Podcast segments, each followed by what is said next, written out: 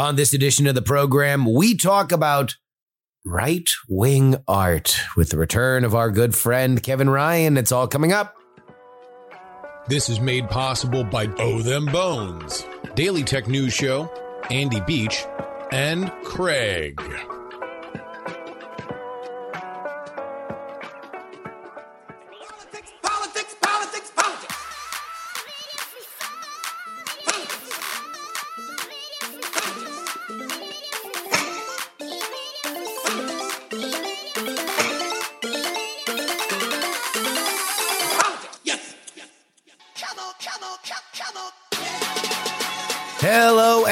Welcome everybody to the Politics, Politics, Politics program for October 27th, 2023. Your old pal Justin Robert Young joining you from Austin, Texas.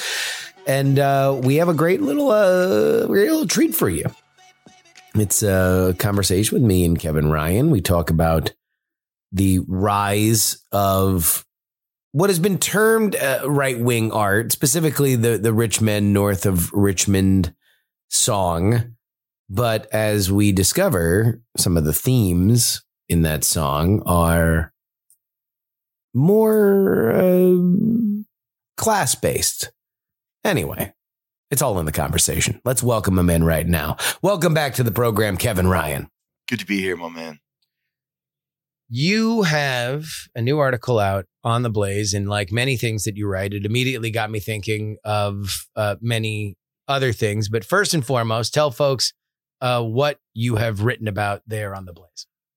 Uh, so first of all, I just want everybody to know that I'm, I'm in a much better mood than I was last time. So it's just, it's, it's good to be back, dude. Yes. Um, so I wrote about the um, so the the Rich Men north of Richmond song that kind of seized the Viral its way- sensation. Yeah. Um, which it's the thing that captured me about it is that it's uh, like compelling. It forced you to uh, embrace some sort of emotional response, or or I think a lot of people bypass that by embracing like an intellectual response. So I I, wanted to do, to apply an intellectual response to an emotional situation Mm. uh, and uh, so I created a a playlist of songs that uh, or it's like essentially a mixtape of songs that uh, evoke a similar spirit and have a similar message. Um, and I wanted to do it in the form of a listicle. Uh, Right on time. You Yeah. nailed the trend. yeah, yeah. I think, You're like the think it'll only dude doing listicles in 2023. Every, all the rest of the listicles didn't survive COVID. You're the only one. You're the only, you're doing artisanal listicles now. yeah, it's this was my first one, and I uh I was like, maybe I could sneak a four thousand word uh thought piece into um or think piece into a listicle. Uh so we'll see. We'll see how it goes. Yeah. All right. Well, let's let's break that down then, because there's a lot Yeah. of stuff that kind of. I enjoyed Rich Men North of Richmond discourse because it wrapped a lot of different conversations into it. Uh, so before I, I start guessing, from your perspective, especially if you're looking for other songs that have similar tunes, what is the resonant cultural questions and themes of rich men north of Richmond? Yeah, that's a good question. Um, so I think the the important part is that the themes, the resonant themes, were like overlooked by all the most of the people who the song is aimed at, and uh, Okay. you know, like the Republican debate, you know, it's it's sort of caught on um uh amongst conservatives, yeah. but it was like the Republican when the Republican Party opened what was that the the first Their Republican first debate their first Trumpless debate. So all eyes to see whether or not this uh, uh, show can work without the main character. The first question, which came after like 45 minutes of preamble, was then them actually just playing half the video of Rich Men, north of Richmond, and then asking people questions of like, so thumbs up? Would you like to leave a comment? Yeah, yeah. It was. And by the way, your I was watching your uh your live commentary on that debate, and it was great. Your response was great because it was essentially the like the commentary version of like air horns in a hip hop song. Yeah. You were like, uh, uh, uh. um, yeah, yeah, it was, it was definitely, and you know, his response afterwards was, uh, yeah, I, I guess they don't realize that I'm also including them. Like, I'm not, this isn't supposed to be an anthem for the GOP. Uh, Yeah. which I really liked that he said that. Um, and it's not like, it's not the greatest song ever written. Uh, it's, and well, it's, most gigantic hits aren't, right? Yeah, like the, that- the point isn't quality. The point is that it resonates with an element of society. And the one element that, look, I'm a firm believer in every form of art, up to and including the one that you're listening to right now, dear listener, is that by the Yeah. time that it hits your ears, it's not mine. Any conversation that we have, any conversation that uh, by the time that it hits your ears, it is your property. You can do whatever you want with it. Uh, and I hope that I have made this deal because for some people, you're going to enjoy this for reasons that I wasn't even thinking of, like uh, uh, that that for, for for for various different things. And so when it came to that song, while I appreciate what's it, uh, Oliver, what's his? uh yeah, Oliver, ah, dude, I kept doing this. Oh boy, that's this is this is troublesome. not not a good look, man. I I want to say Anthony. Sean, Oliver Anthony. yeah. Yeah. So Oliver Anthony, while I respect his perspective to say, all right, this wasn't about X, Y, or Z, I think it's a little bit not not disingenuous, but that song took off because in one of the rare moments in our pop culture lifestyle, although quite possibly something that is a, a harbinger for the future, this was a piece of art that was very clearly not from a city dwelling liberal perspective. The Yeah. Or- vast or big majority studio. yeah, the vast majority of art in general, commercial art in general, is even in the world of country, which country music fans will explain to you why they loathe the Nashville model and they love other kinds of country because it does not feel like it is city dwelling and it does not feel that it is liberal. It it, Yeah. it is something apart from it. And he doesn't get to that level of supernova without tapping into that, right? For sure, yeah, and, and that's I like that he does that, uh, and just because there's there is an underdog aspect because Yeah. it is. I mean, it falls into that cliche about like the war isn't really about X; it's about uh class. It's a Yes. cl- like a class division, um, which c- class even beyond any sort of political divide sometimes. Um, so yeah, I, I, I that is kind of why it caught on to me, and and I think why it caught on to so many people. And then there was this, there's this like transparency to it, where it's like it's like an outfit that if the wrong, if somebody tries to put it on disingenuously, it just it becomes see through. Like it, they're like the geo, like the GOP did, where it was like, come on, man, this is not like you're you're quoting Springsteen, like trying to be Yeah. cool, you know. Uh Springsteen's on the list too, by the way. Oh, I mean, of course. Yeah, you got it. You got it. I mean, uh, why do you think it is that most commercial art comes from a very specific point of view, comes from a, a, city dwelling liberal point of view? Yeah. Um, no, that's a good question.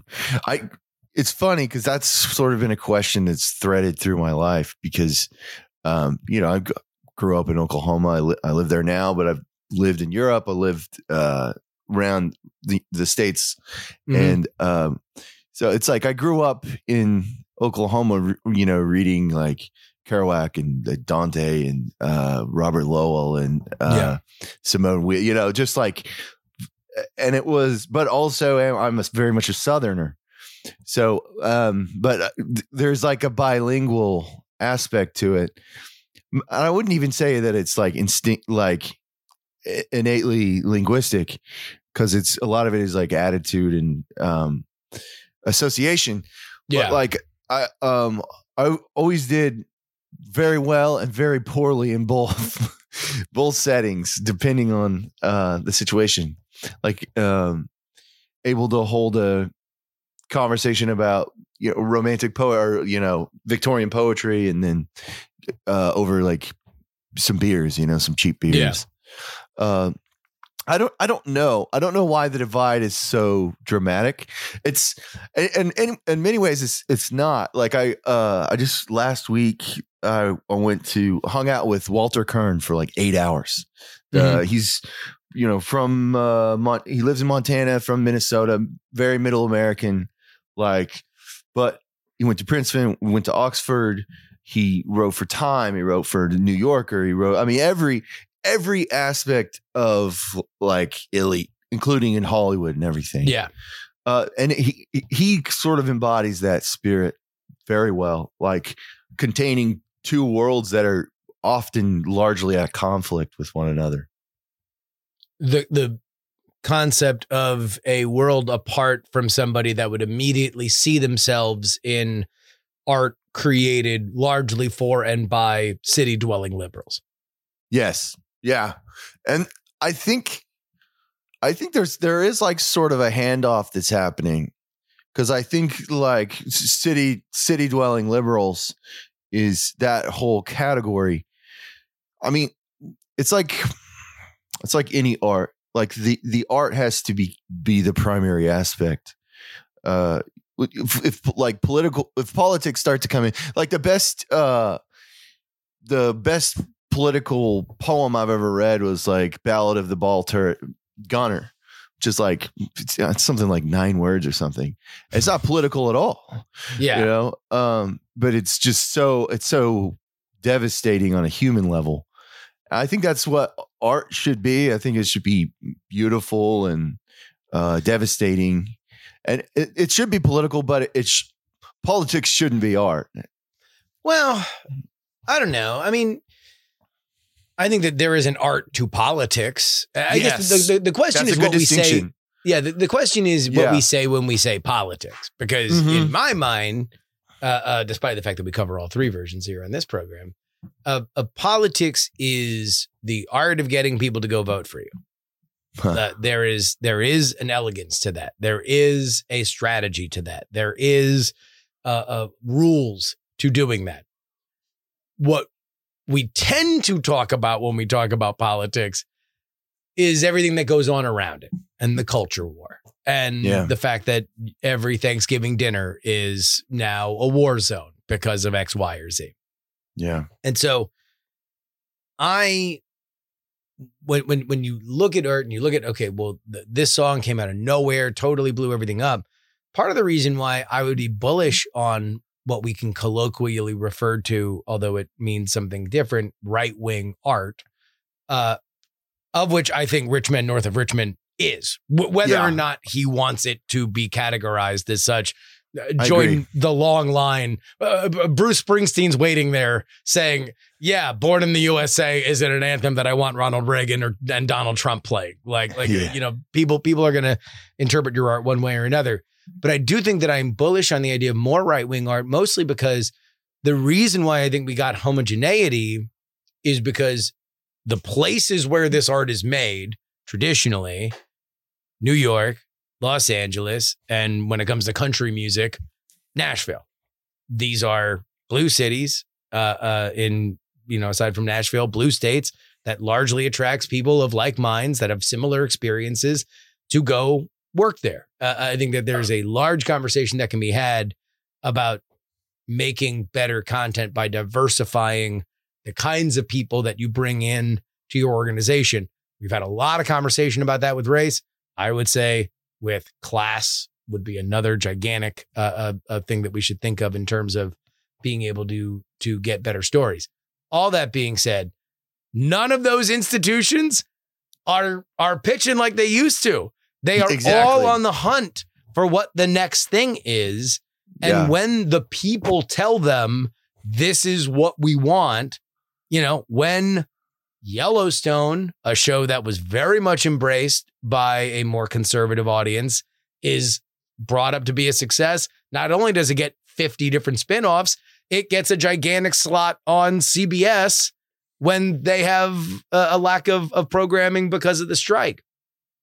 Uh, I think that there will be more of that there, not because anything's changed, not because Hollywood is any different. It's just that nobody has had the kind of hits that used to exist in the past, and so now with the the the genius decision makers out of ideas, they look to the people and on social media, you at least have numbers that you could gauge it and say, "Oh, all right, I wouldn't be shocked if the next 3 gigantic country people are more class sensitive political and I, I I think as soon as that song hit, every country music label was like, who do we have signed that's like him? Who do we have signed that that has that same kind of voice and that same kind of message because we want to make them as big as possible immediately. Yeah, that's that's the kind of shift that I'm interested in too. This the at this sort of sociological level, and- and this the the sort of fractal like response to what began as something that was very small. I, I would push back a little bit on the idea that Hollywood is the same as it's ever been, just because I think the entertainment industry is like. I, I guess I would ask you to clarify that. Uh, Okay. What you meant by that? Uh, in in in in in what way? What what what would you push back Yeah. on? What what would be the the part that you would push back on? so I think part of the part of the success of this song and what I like about it is that uh it it seems to uh signify uh, like a change in the way that things work. And it's something that we've seen quite a bit in like the music industry where it's like you know like my beautiful dark twisted fantasy was probably the last you know multi-million dollar costing album. Um or it was kind of and that i know that's you know there's taylor swift and stuff Sure. like that Yeah, but like the the we might be we might have witnessed the end of the big studio era like we're, st- we're still living inside of the era of the producer but i Yeah. i think there's a transformation that's happening where you have guys and and girls who are making just like a studio just the bedroom studio thing has really found some cement yeah. Okay. I mean, so in in that case, you're hundred percent correct. Uh, the the the model of what gets made has changed significantly, not only because the methods by which studios could control the monoculture or influence the monoculture, control Yes. gets into weird puppet master theory that I that I do not subscribe to, but that they could influence the culture went away. When we were growing up, radio and MTV mattered in a Yeah. big way. Somebody could be on MTV or be on the radio for 48 hours, and all of a sudden they could be a massive name, uh, and you could have never heard of them before. Those are gone.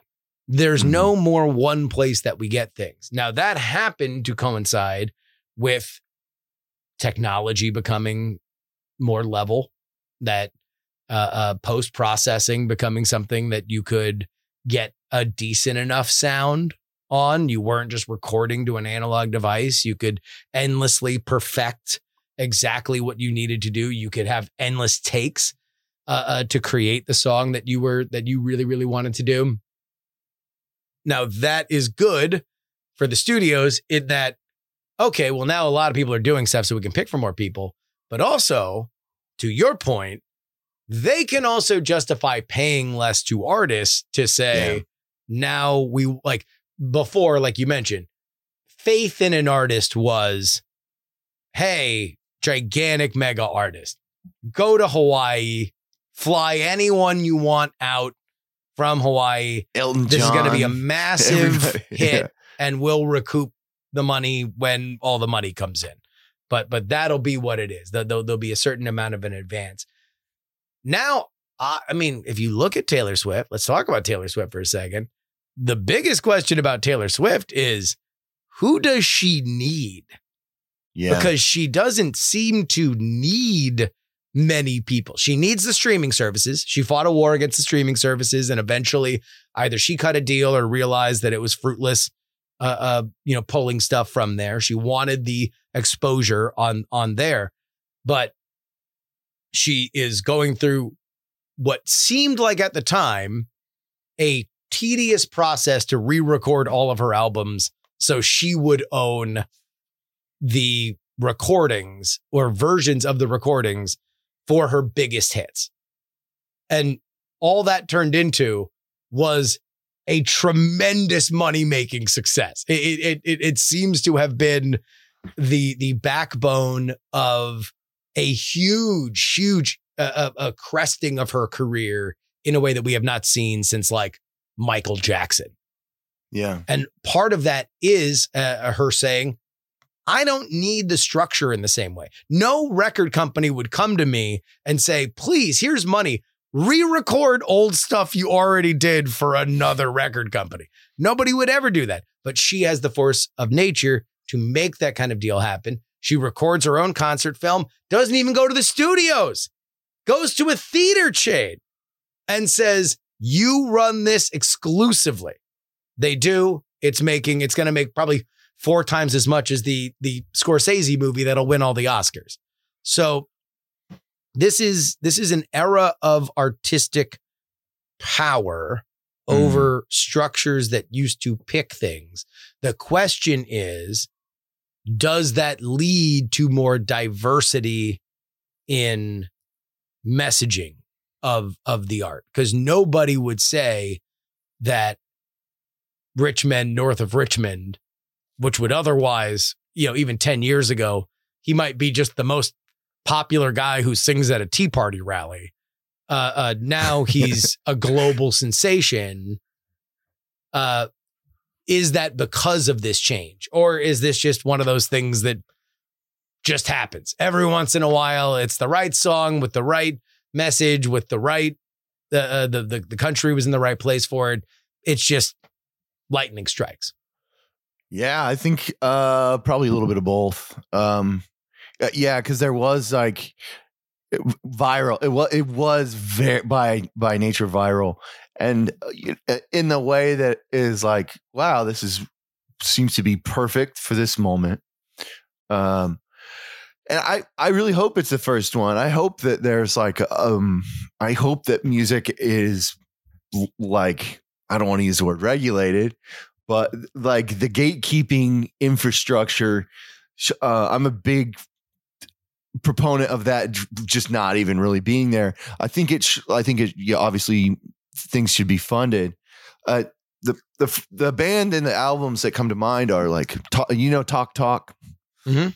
So 80s mid 80s like making the first post rock, post rock albums. Like they got coming off the the success of like it's my life.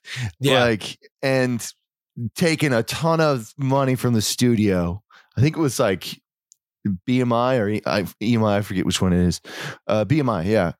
And uh recording these really strange um experimental albums that seem to be anti-commercial which you know have wound up being masterpieces musical Yeah. masterpieces those last two albums um but obviously that's like an example of the the studio paying paying the bill and allowing them to experiment but then the studio's reaction to the like those albums Not so good. no, just like suing the band and going after their reputations. And I think they re released their, like, repackaged their biggest hits and sold them with. Anyway,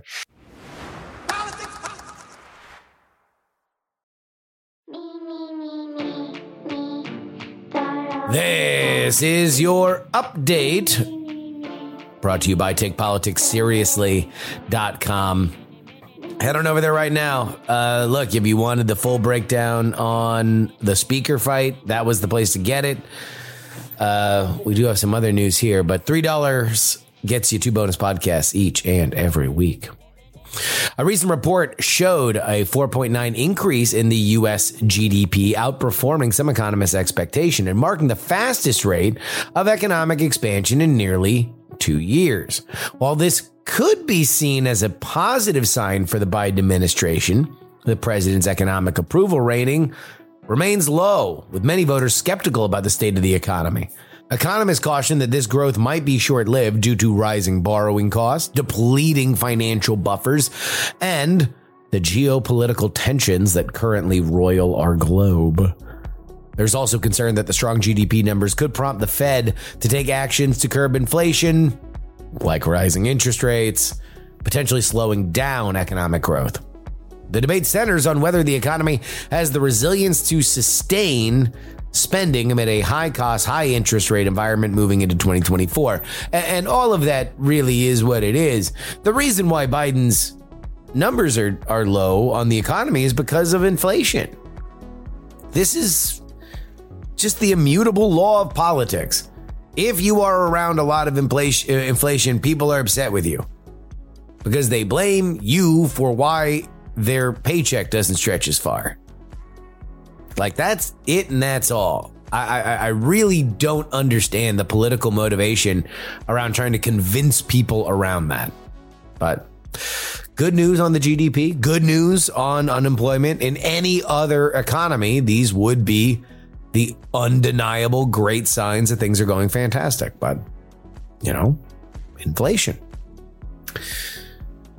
Some incredibly heartbreaking news an intensive manhunt is still underway for a suspect in Wednesday's shooting rampage at a bowling alley and restaurant that left at least 18 dead and 13 injured in Lewiston, Maine, according to authorities. A full disclosure I'm recording this around 1 o'clock p.m.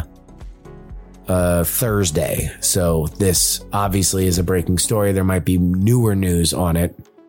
Robert Card, 40, is facing an arrest warrant for eight counts of murder and should be considered armed and dangerous.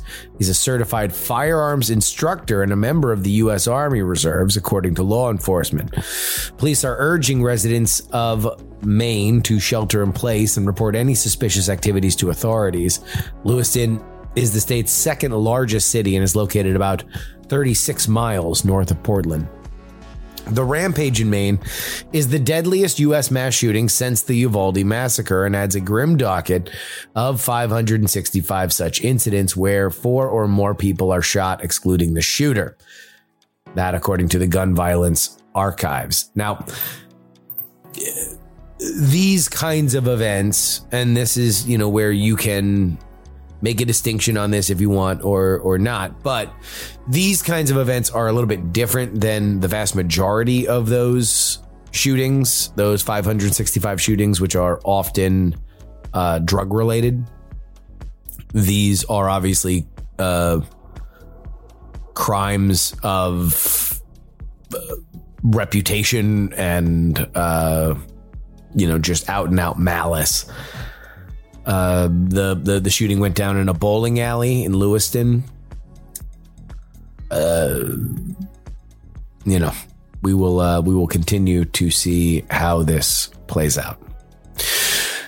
After weeks of uncertainty and failing to elect three other candidates, House Republicans have elected Louisiana Representative Mike Johnson as the new House Speaker, making him the first Speaker from Louisiana and the first Speaker from the South since Newt Gingrich. Johnson has received broad support within his party, including from President Donald Trump and Louisiana's GOP governor elect, Jeff Landry. He has vowed to decentralize power in the House to involve members more actively in the legislative process. However, his policies, as written about in his previous career in conservative lawmaking, particularly on abortion and LGBTQ plus issues, as well as his refusal to certify the 2020 election results, have drawn vitriol from Democrats. Johnson's election means both top House leadership positions, Speaker and Majority Leader, will be held by Louisianans, with Representative Steve Scalise serving as the Majority Leader. Mike Johnson was elected because he didn't have five enemies. And as we found out, nobody knew who the hell he was. so uh, uh, that's that. We will see how uh, uh, he handles the role. It was a job that nobody wanted, and yet everybody wanted to prevent anybody else from getting, except for Mike Johnson, whom I'm not positive existed when this week began. And that's your update. TakePoliticsSeriously.com is where you need to go. A lot more on Mike Johnson and what the Republicans did immediately after getting control back of the House uh, and and getting everything up and running, including putting all the Democrats on the record when it came to Israel and Palestine. Some usual suspects there. TakePoliticsSeriously.com. Head on over there. $3 a week gets you two bonus podcasts, less than a cup of coffee. Come on.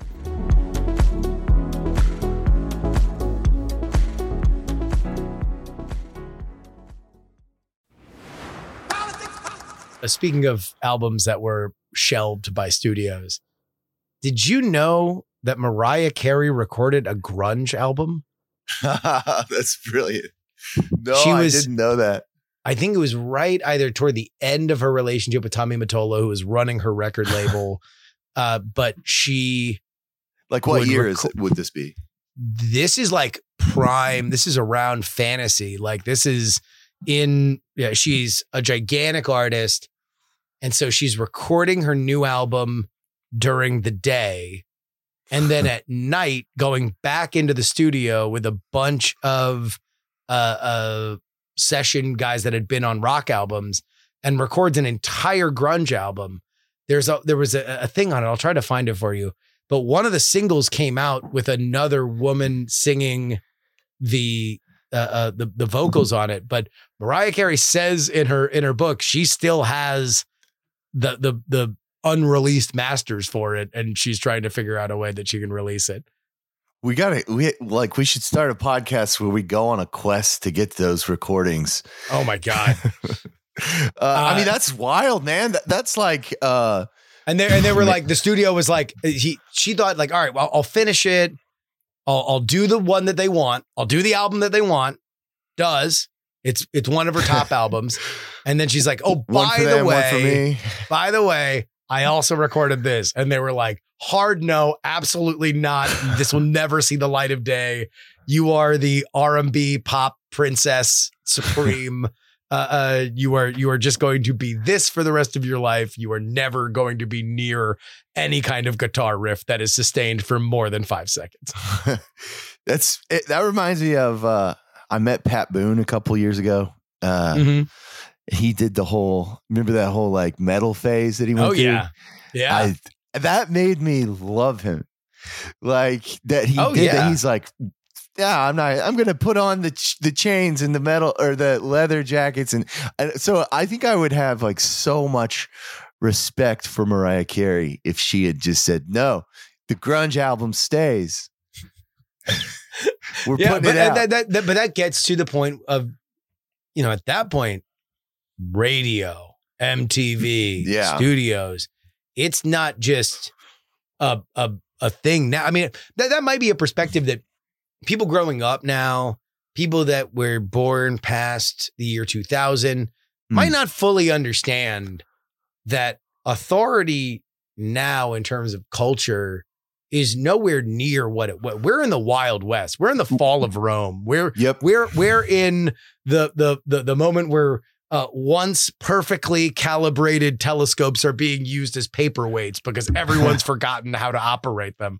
Uh, uh, that's that's where we're at. There there is no authority save for maybe the YouTube algorithm or the TikTok algorithm that has any kind of decision making power. And even then, there's no CEO except for maybe Elon who is loudly saying, I'm turning this knob and I'm turning down this other knob. It's all black box, it's all behind the scenes. And surely there are people that are futzing with it, but we are getting more of an upswell of stuff as the only people that have any kind of authority on what America watches are ad sellers, essentially. And all they want is for you to keep watching.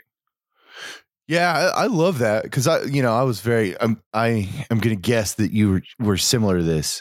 Like growing up, I was, you know, I would just buy like any sort of music magazine. Like I, I loved Wire magazine, but uh, any anything like that, Fader, and I would just go through and download like every single artist that was there and sort through and just listen. And I would have these like stacks and stacks and stacks of CDs and just hang out I used to put a, a stereo on my chest and lay down and, and listen to an album and see if I could really absorb it and see if it really carried me away. And uh, you know, Spotify does that for me now. like, Yeah. uh, and I, you know, I'm not saying that in like old man yelling at the sky way. I think that's phenomenal. I think it's amazing that you can that there is so much precision. Like the way that I find artists and music that's coming out by the day. I mean, there's no excuse for anyone to say, "Ah, music's just not the way it used to be." The, Yeah. the music being made today is not like Dark Side of the Moon. Uh, Well, it's like it's not, but it's like it has everything that Dark Side of the Moon didn't. Uh, so, so it's like such an exciting era in music and culture. Well, that's the other weird thing is that it's kind of put the lie to that argument because that what that argument was always really saying is the studios aren't marketing this to me. Hmm. Now, the subtext to that was I won't be able to hear it unless it's marketed to me. And so I need for it to be on radio. I need for it to be on some format. And that's the reason why radio stations had diversity of format back in the day. Because somebody, your dad or your uncle, was like, they don't play Foghat on the same radio station I listen to Foghat. Now it's Nirvana. and so classic rock becomes a thing because the thing that used to be on the the hip young radio station now is replaced by other things and so you get classic rock or you get classical music or you get hip hop or you get R&B uh, because there was a movement to all of this stuff. Now everything gets deli sliced and thrown into your playlist no matter what. But the one thing that is true is that we've also gathered in communities that if you want any version of any kind of music, no, the artist you like is might be singular and you're not going to get that kind of talent again. But if you want an quote unquote popular obsolete form of music, there's somebody doing it. yeah. You know, like, uh, uh, uh, you know, rap music has had a resurgence in simplified 90s beats with like Yeah. Griselda and stuff like that. That's like this this boom bap era that was gone. Now all of a sudden came back because it was a reaction to trap music. Uh, uh, outlaw country is as big as it's ever been uh, because there's no actual gatekeeper. You can find it if you want. You can complain that it's not popular enough that all the dummies around you can't appreciate good music, but it's there. You can find it. Yeah, I agree, I, and I like that. I like that, like the, individualism to it, and I think there was this like trend in. Uh, it was mostly like postmodern literary criticism, where Mhm. they reduced this innovation to um, sort of a- like an, an exercise in narcissism. This was like this entitled the listener or the viewer or the reader to like b- create their own world and be, make themselves king and queen of it. Yeah. And I mean, I think like that sort of imagery is a mistake. I think there is an elevation that happens when you interact with art and it's different than it used to be. And I think you you are able to achieve like just look at headphones, man. Like you, Yeah. you the with headphones you get to and this is an this is an old an old way of viewing things. This is like 30 years old, but you get to turn the world into a soundtrack in a way that you never were able to. Now Yeah. we, we can we can just walk around the house and the the you know anywhere you can have a speaker, anywhere you can move and there's a speaker. We get high quality off of our phones too. And that's like if that you know it's kind of like the uh phones are evil argument. Like Yeah. uh it's like I mean Every every maybe. technology, every technology is the technology that's going to ruin it. And I, I, I tend to think that the only common denominator in those arguments are that we, humanity, are kind of secretly hoping that either we're living in the best time ever or that we're going to be there when the world ends. I think Dude. that that if you were going to rank in people's minds all of the possible outcomes for society, one is the best in general, but Yeah. two is apocalypse. And then there's everything else. Then there's everything in in in in between. But there is this perverse at least I got to be there sense that I think drives humanity to kind of wish they were the ones at the end and that they said it was going to end and then it did. Being right and then the world ending feels like such a satisfying, amazing feeling for the human brain. Spot on. Yeah, and that's what that's how it's political. So full circle. Uh yeah, I I uh that's sort of the tone in, of my analysis uh of the song and of the songs that I've put in the playlist is is like it's so great that you uh mentioned this cuz my my argument is essentially like yeah, you don't have to do that. Like you don't you Yeah. can be like there's a freedom and a joy to to being like what kind of what I refer to as like the sacred nobody, the person who is like Mm. the the where you're the be the werewolf, you know, be be the one who really doesn't fit in with the elites and doesn't really fit in with like the savages, like Yeah. who who can who's like okay with not predicting the apocalypse and see takes no joy in the possibility of being forced to do so.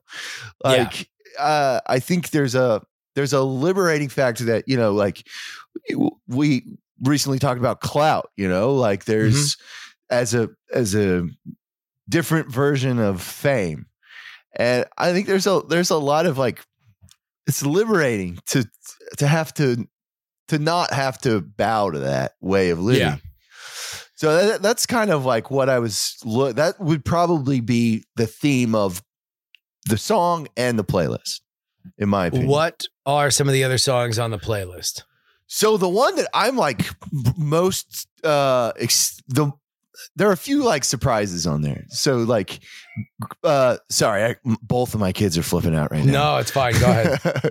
uh so th- the message by Grandmaster Flash is on there. Uh which is like it, it's not immediately obvious, but I would say that uh Rich Men North of Richmond is like a cover version of the message. So it's like, Hmm. you know, uh, the, that angst, like, and I feel like, I think there are like six songs on the list that say a version of like, inflation's high. Yeah. You know, like people are poor, things are bad. Uh, but in, but what's beautiful about the way they do it in each situation is like the storytelling, the richness of the like scenes that they're offering and the message you know it's like a seven or eight minute song Yeah. and it's just it one of one stop. of the the signature songs that showed rap music was more than just a, a, dance hall party anthem that that there was storytelling beyond quips and jokes for for those of you who are not into hip hop history. Yeah it's and it, it like it's arguably it's definitely one of the songs in the you know what is it 40 year history of hip hop 50 50 They- they- we they have have- they have- they have- 5-0. They have reminded us, yes, no, they whoever is running the idea of 50 years of hip hop, that they have done a very, very good job of making sure that it has been branded correctly. But yes, 50 years. There we go. Good for them. Uh, yeah, got to celebrate the right birthday. Yeah, um, it, it's it's an incredible it's an incredible track. Um, there's some kind of like more not obvious, but more um, like Atlantic City by Bruce Springsteen's on there from Nebraska. Well, here, hold on. Let me let me get to this because I really like the idea that, that that you put the message on here Yeah, yeah, because this is a song that is a precursor to the idea of what was referred to, and this was more in the Public Enemy NWA era, but that rap music is the CNN of the streets. That is something that was, Huh, I believe, said by. Chuck D. Uh, but with with the concept being whether or not this is sensationalized, which can get into a commentary about television news, this is these are the stories that are being told. These are this is the attitude that is there, and very much Rich Men, north of Richmond, which has this very. I think it's even uh, a set during one of the the uh, verses, like at a bar drinking, but it just sounds like the kind of stuff that a a shift worker is going to do while he's bitching at the bar to a, a coworker uh, of his. That very much seems like the CNN of a rural part of the country. Yeah, uh, yeah, I like that. Uh, yeah, I guess Oliver Anthony would be sort of the like, um, I don't know. I, I was going to say Fox News, but uh, of the street of the backwoods. Um, yeah, that's that's an interesting concept. Just that storytelling, because there is a ritual there. There is a perform. The, there is like there is a significance to the performance beyond like entertainment. Yeah. Um, and the message, yeah, the message, man, just, and the other thing that I love about the message is it just makes you feel cool. Um, yeah. And it, it makes you f- in multiple ways. I mean, that beat, that synthesizer, like, um, just it makes you move. Uh, and then the lyrics make you feel cool in the sense that you're getting, it's so cinematic Mhm. um it's you participate in multiple ways so that's like you know you have that you have the message which is like um perfectly named perfectly Yep. titled and then you have a song like unsatisfied is on there by the replacements which is just like you know it's like two sentences long like are you are you satisfied i'm not Like, Yeah. because I, I think that is essentially what uh, Rich Men, north of Richmond, is Yes. saying, and Yes. that's like why it's catching on, and like just the repetition of like, man, you're if you're satisfied right now, if you're saying that, then you're lying. Like, Yes. uh, you are either lying or benefiting. And Yeah, that is that is a, a a a big deal that there is a and I don't know whether or not I've I've often thought that this was a description of our modern era in terms of culture and politics, but it might be same as it ever was and and I'm just getting older and realizing this is always a part of it that what animates both sides of our two major parties is some version of powers getting further away.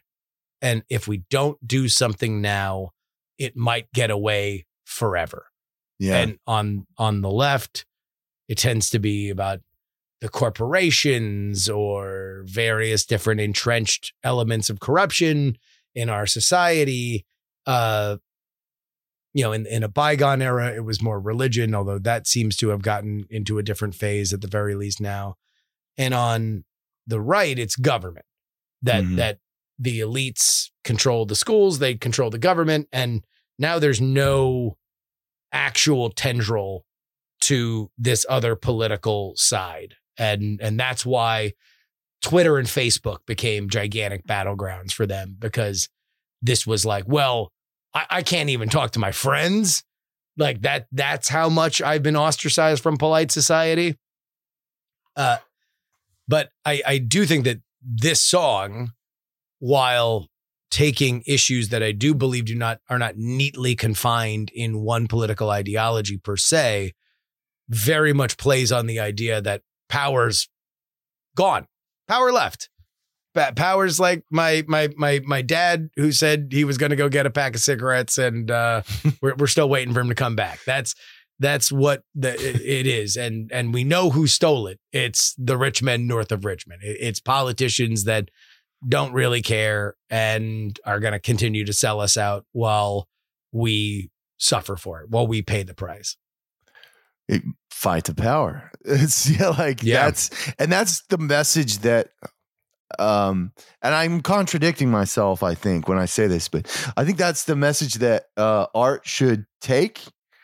Um maybe I'm not contradicting myself. I'm thinking back to the statement I made about like political politics, like art shouldn't be primarily or like political.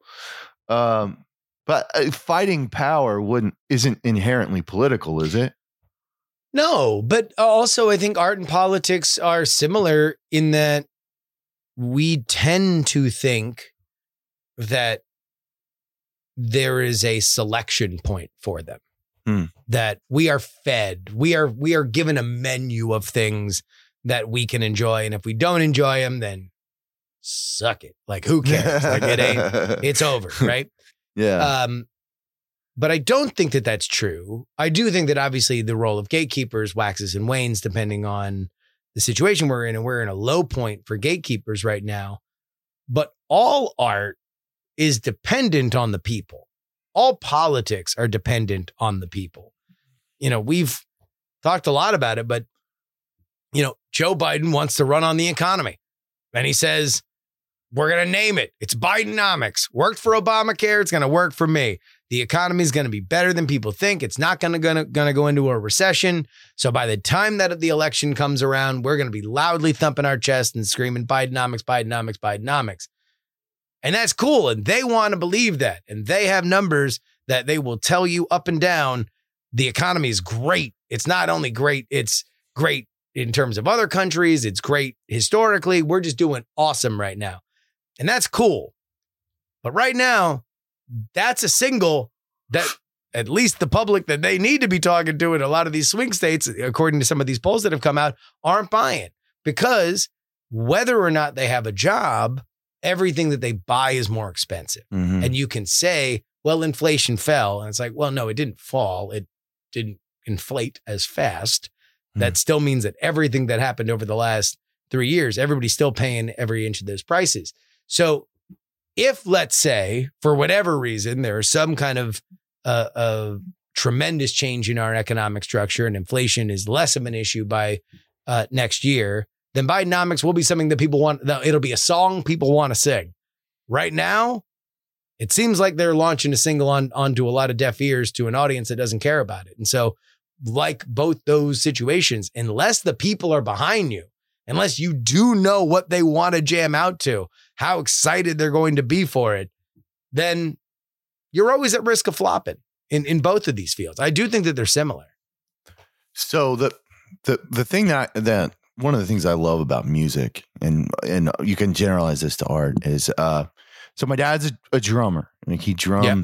he was a drummer for you know he st- still does it a little bit, but he played in bands and I he's you know my dad lived in Ireland until he was 33. Um Yeah. played in different bands, show bands, you know, did like their version of the late night show as a drummer and stuff. And um but he grew up just like viciously poor. V- like they had to uh, remove the stairway to burn one winter to burn uh, so that they could stay Wow. warm. Yeah. Yeah. And then, then they had to all climb up uh, the empty hole to go uh, to their bed. yeah. But even despite that poverty, he would go uh, down to the graveyard with a couple of his friends and he would get some sticks and beat the hell out of tombstones. And Yeah. those were, he would get the different sounds off them, and those were his drums. And he had a friend who, you know, sang, and he had another friend who cobbled something together that resembled a guitar. And, um, you know, you obviously can create something uh, more sweeping and powerful or artistically Mhm. powerful if you have a, a giant studio at your disposal. Yeah.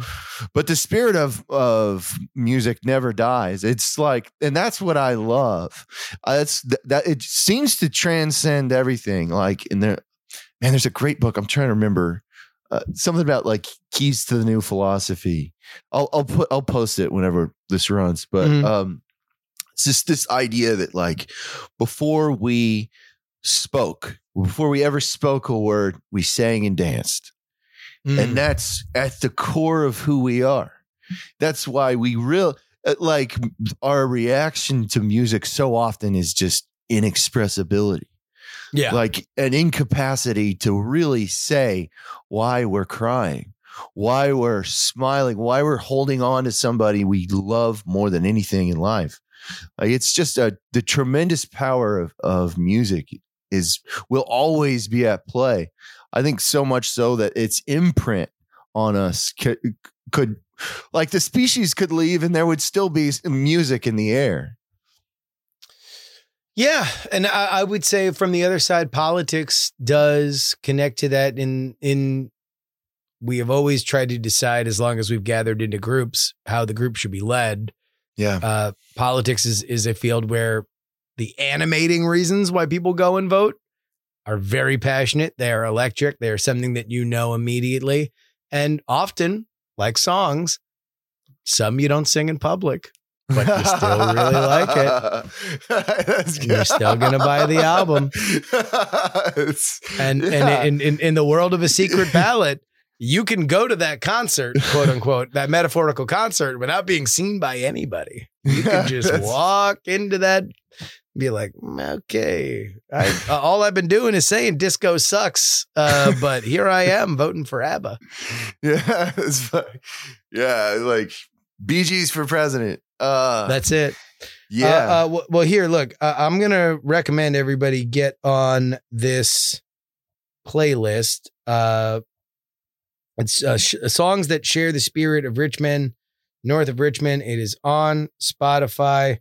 Let me tell you guys, we got songs by the Clark sisters. That's Yeah. a, that's a great pull. Glen Campbell, The Replacements, the Louvin brothers.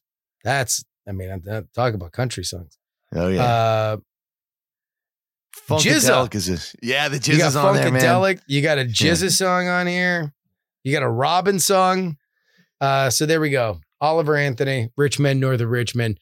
Whenever we can just dive deep into the world of art and politics, you know, it's a good time. Thank I you very, it. very much for joining us. Kevin, anything else you got cooking? Oh man, I have a lot. There's the stove is just there's so Sizzling. much boiling. Yeah, there's Yeah. a ton of stuff. There's a ton. There's like one story that I can't. There are a couple I can't talk about at all, but they're like it's like a you know I'm going around asking my friends should I run this story because it's such a bombshell. Um, uh, but yeah, yeah. Yeah, I mean, I know, I know you've been out, you've been interviewing people. Uh, uh, it Yeah. seems like uh, your your primary place of, of of employment has a renewed commitment to the written word, which is very exciting. yeah, it's pretty uh, cool. So I I, I hope to see your byline, uh, you know, that much more. Thanks, brother. Kevin, thank you so much. It's always a pleasure, man. And that'll wrap it up for us today. Politics, Politics, Politics, written and hosted by me, Justin Robert Young, for Dog and Pony Show Audio in Austin, Texas. Our show is edited by Brett Stewart. You want to email the show? You can do so. TheYoungAmerican at gmail.com. Twitter is PX3 Tweets. Uh, for the show, Justin R. Young for me. You can find me live on Twitch, PX3 Live. You can share the podcast with your friends, family, and clergy, px3podcast.com. Please support me, paypal.me slash payjury. Venmo is Justin dash Young dash 20 Cash App PX3 Cash, and you can send me anything you'd like in the mail.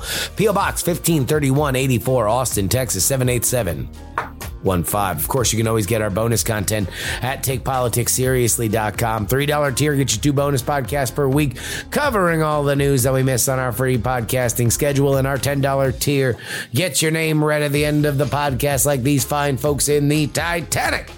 $10 tier, including Ye Old Pinball Shop, John, DP4 Bongo, Sam, John, Edwin, Kathy Mack, and vote Gloria Young for King of the New World Order. Edison, Jeremy, a dog named Checkers, Sarah Jeannie, Matthew, Dr. G, his nerdiness, Charles, Darren, Idris Arslandian, Berkeley, Stephen, Pneumatic Terran, Molly's delightful demeanor, Adam, Chief Andy, Robert, Casey, Paul, Dustin, Brad, D Laser, Nick Wood, just another pilot, middle aged Mike, Utah, Jimmy, Montana, the Jen, D Really, Chopper, Andrew, Adam L, and my mom, Gloria Young.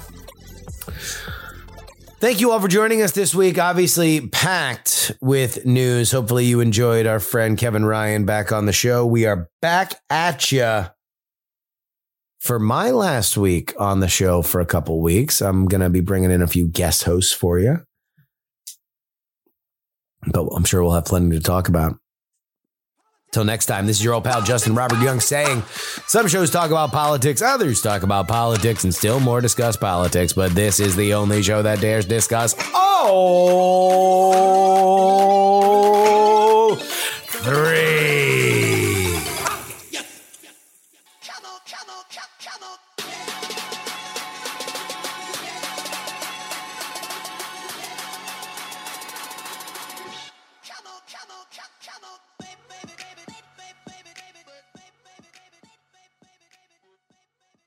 Diamond Club hopes you have enjoyed this program.